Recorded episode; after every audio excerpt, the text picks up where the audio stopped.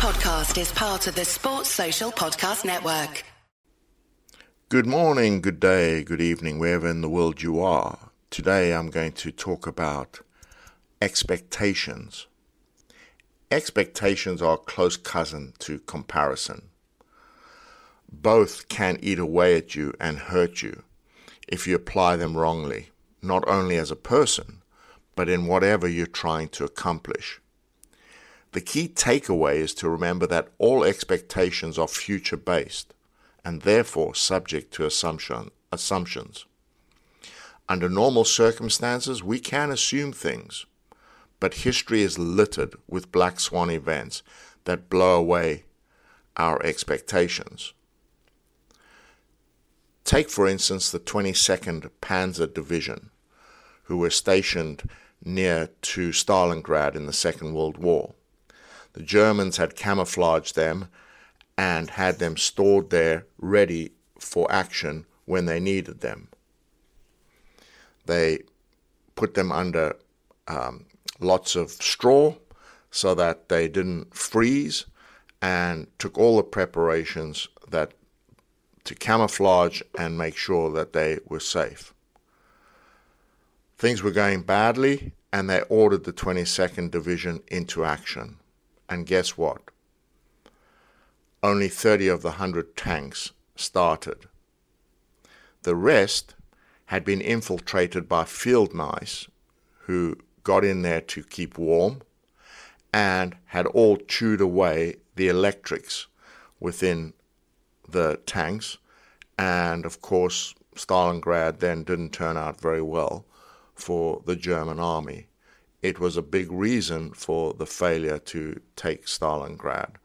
So, all from a black swan event that why would they ever have thought of field mice? A black swan event. Don't get me wrong, there is a good side to expectations and comparison. It is healthy to expect better of yourself. It is healthy to strive for things that mean something to you. And if there is someone who is already achieving what you want, learning from them and comparing the standards that they set for what you want and what you aspire to is beneficial. But expecting to be like them and comparing yourself to their achievements is detrimental because you will always feel bad if you cannot replicate or have what they have. Having high expectations is fine if you're forgiving of yourself when things go wrong because resilience is easier when we are realistic about things going wrong. We control far less than we imagine. Thinking it is, thinking it is all in our hands feels safe, but perhaps if we see expectations as motivation rather than definite, we become psychologically more prepared to handle problems. For example, if you invest in the stock market and you have high expectations of a sure bet, it will encourage arguably too much risk. There is no way anybody can tell the future and what will happen in the world. So, if you have expectations that things will go very well, you must consider the alternative and then invest whatever you're comfortable with losing. Historically, if you stay invested for a long time, the odds turn in your favor. But if you're looking for a short term gain, disaster can easily happen. Similarly, in your career, you need to invest in yourself and have expectations of bringing high standards for a long time. Compound work over a long period pays the best dividends, and early on the progress is often very hard to notice. Setting realistic expectations of what you can achieve with a clear understanding that these are assumptions makes it more like a puzzle that you're trying to solve or get through. It becomes unhealthy when you start to measure these, these expectations against timescales which don't consider unimagined problems.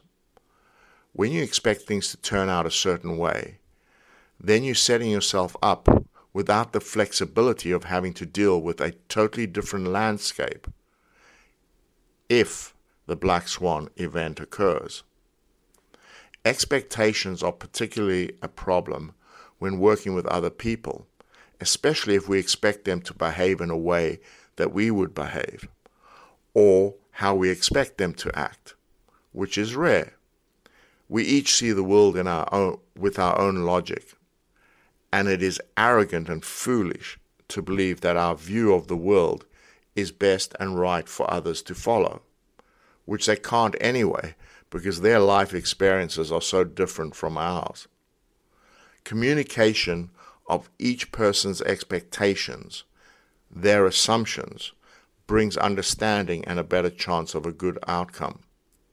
We must check in regularly and keep updating our expectations for healthier relationships. I hope in some small way this helps, and thank you very much for being here and listening to what I have to say. It is never taken for granted, and I appreciate that this is your time, and I hope to bring you something that's worth listening to. Until next week, thank you.